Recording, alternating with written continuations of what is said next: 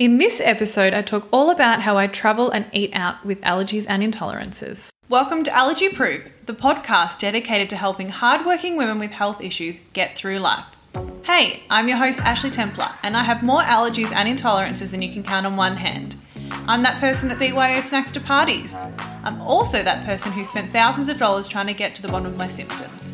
From running my own social media agency, Pep Creative, and skincare brand Yours Only, I know a thing or two about navigating a very busy schedule with ongoing health issues.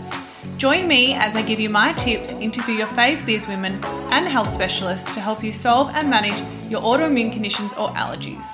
Want to hear more about my story? Head to yoursonly.co forward slash about, where you can also pick up some very allergy friendly products. Hello, and welcome to episode 16 of Allergy Proof. I hope you're all enjoying your spring weather because I am. Um, for an update from me, off the back of a very hectic two weeks of work, I actually spent the weekend down in Kilcunda, which is very close to Phillip Island, because I just needed to chill the F out. As you know, us Melburnians can now travel further than 25 kilometers. So, kind of got me thinking like, now that we are moving slowly out of isolation, I thought it might be a really good time to talk about eating out with allergies and intolerances because someone actually DM'd me a while ago asking for tips for traveling. And I was like, look, I might do it once people might be traveling a little bit more. So, I thought what I would do is package it all up together, whether it is local eating out or going overseas. But before I start, I will talk to you about my lips. I know that sounds really bizarre, but I did a podcast episode two weeks ago about how they were really cooked. So they were really chapped and they were really red and they were bleeding and I had it all over my face. And I ended up working out that it was perioral dermatitis. Um, so they're all fixed now, thank God. And what I did was I stopped using cheap lip balm because that was the thing that was actually irritating it more than what I thought. Also, hence why I'm developing one for yours only.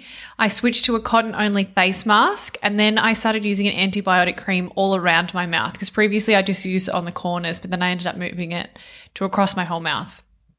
So it was a bit of that plus my breathing issues, but I am looking into getting my deviated septum fixed. Hopefully soon. I don't know when yet because work is so crazy before Christmas, so most likely in the new year. Anyway, enough of that.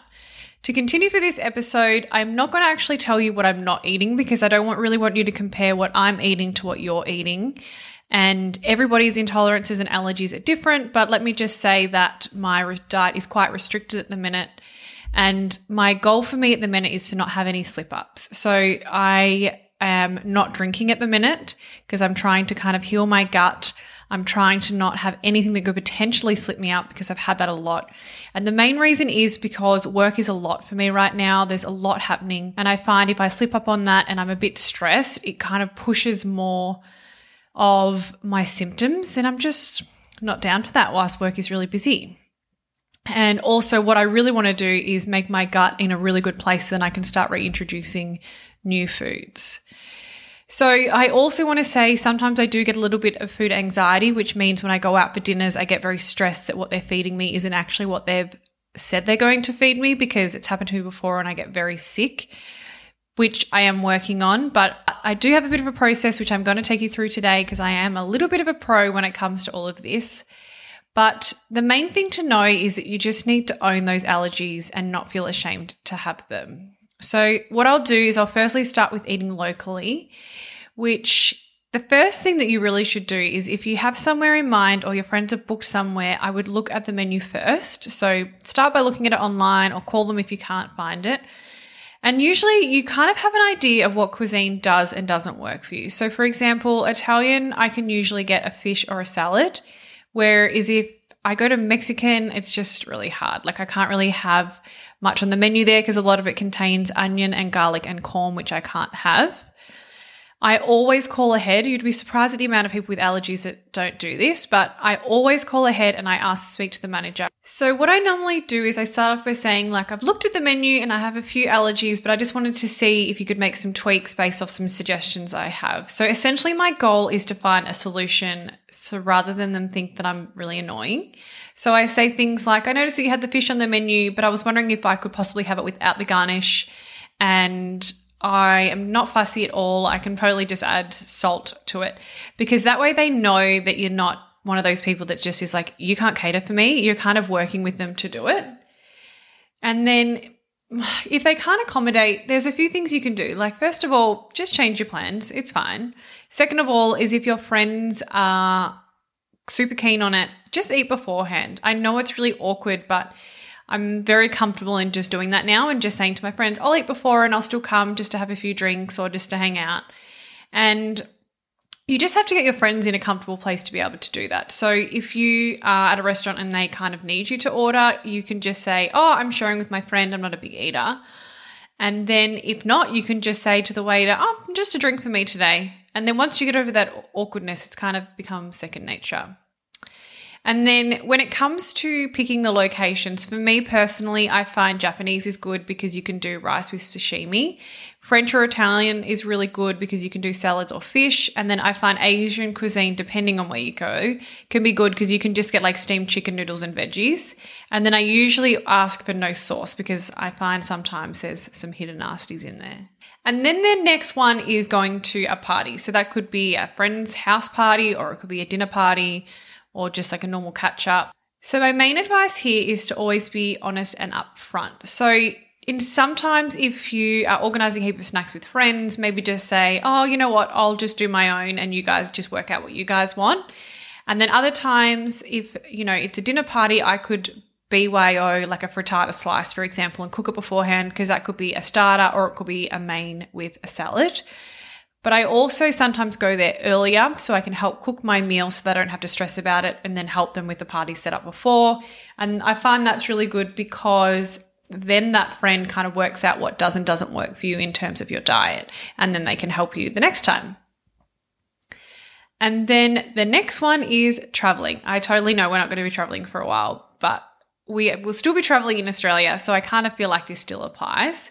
But I will start with on a plane, which obviously I'm kind of talking about long haul flights, but I mean, you could really talk about going from Melbourne to Perth. Um, I have just been on the so many long haul flights where I've just been starving with no food options. I'm always like, I'll find something at Malaysia airport, and then I get there and there's just not one thing I could possibly have, or half the places are shut because I arrive at a really random time. So I would go like 30 plus hours without eating and then I would get home and I would have a cold because you know your immune system's down by not eating and then you've been on a plane for that long and it's very annoying. So as a part of my Hashimoto's disease, I have to take a medication called thyroxine and it has to be refrigerated. So usually when I go overseas, what I would do is I would just get some frozen ice blocks and put it in like a little cosmetics bag and then I would put the thyroxine in there and it would keep it cool. But then one day I was like, I feel like I could do something else with this. I like always make myself a chicken stir fry if there's nothing else that I can eat. And then I ended up working out like if I'm going on a long haul flight, what about if I just made some and put it in this bag? Because my trick is if you tell the air hostess that there's medication in your cooler bag, they will immediately put it in their fridge for you. So if you have medication that needs to be refrigerated, they are very responsive and help you out. So I ended up just putting my chicken stir fries in a very uncool cooler bag with some ice blocks and got it put away. And then when I was ready to eat, I asked for a cup of boiling water and then poured the boiling water over it. And then once it had like seeped through, I took the boiling water out and added some salt. And then it was like a warmed up chicken stir fry. I know it's not as luxurious as other people, but you work with what you got. And then when we're talking about snacking, so I don't know whether everyone knows this, but you can take snacks in your suitcase all the way to wherever you're going. So I went to France last year and I packed 15 packets of Sakatas. And I know that sounds ridiculous, but how much easier is it just knowing that you've got that? And then I also took a couple of packets of cereal because you always have this hope that you're like, I'll arrive and then I'll have a shower and then I'll just go to the latest, like the closest place that sells groceries and I'll buy what I want. But then that just doesn't happen. You're like, arrive and then you have a shower and then you go get dinner and then you get drinks and then you go home and then you're like, I don't have anything for breakfast. So I'm the kind of person that just wants to make sure everything's sorted so I don't have to get stressed or think about it later. So I find that always helps. And then that takes me to accommodation. So I've gotten to the point where hotels just don't really work for me unless I guess it's like a one night stay and I've kind of a bit prepped. So I know they're super glam, but for me, it's just really hard to eat out in a foreign place. And I am the kind of person that would prefer to just be super organized from the start so I can enjoy my trip rather than being disorganized and stressed because you would hate to just get to your hotel and then just try and work it out. And then you spend three hours walking around trying to get food. It's just not really worth it. So I usually try to stay somewhere that has like a kitchenette or an Airbnb, which is so much cheaper anyway. And then when I do get to go to the shops, I buy like a dozen eggs and then I do some hard-boiled eggs for snacks. And because I've already got my ice blocks, I can kind of put them in my bag to take them out with me. And then I just make up a batch of food. So my famous chicken stir fry. And then I could have it as like a pre dinner snack, or I could take it in smaller containers and eat it when I'm out. And then that also takes me to eating out. So a few things. If you're going somewhere where English is their second language, I would just try and prepare yourself. So every time I go overseas, I kind of look at all my friends and all my connections to see if I know anyone that can speak that language. So I first went to Japan 10 years ago when I was at uni and I had uh, friend there that was Japanese. So she actually wrote like this little card for me that said what my allergies were. And such a loser, I went and laminated it at Officeworks and took it with me and kept it in my wallet. So every time I went uh, to a restaurant, I just pulled it out and it just basically said, I am very allergic to these things. I can eat the below. So I found that super helpful. And then last year, which is obviously a bit more with the times, I went to France and it was for a wedding and the guy was French. So he actually did some voice memos for me and said, you know, I'm allergic to XYZ. Here are some food suggestions that I have. And that was so helpful. And then I also downloaded the Google Translate app. So the best way to do that is to make sure you download the whole thing. So then all of the program and all of the words are saved onto your phone. But my one tip is anytime that you are speaking to someone, I would always just ask if they can speak English but in their language so then they can respect you, especially the French.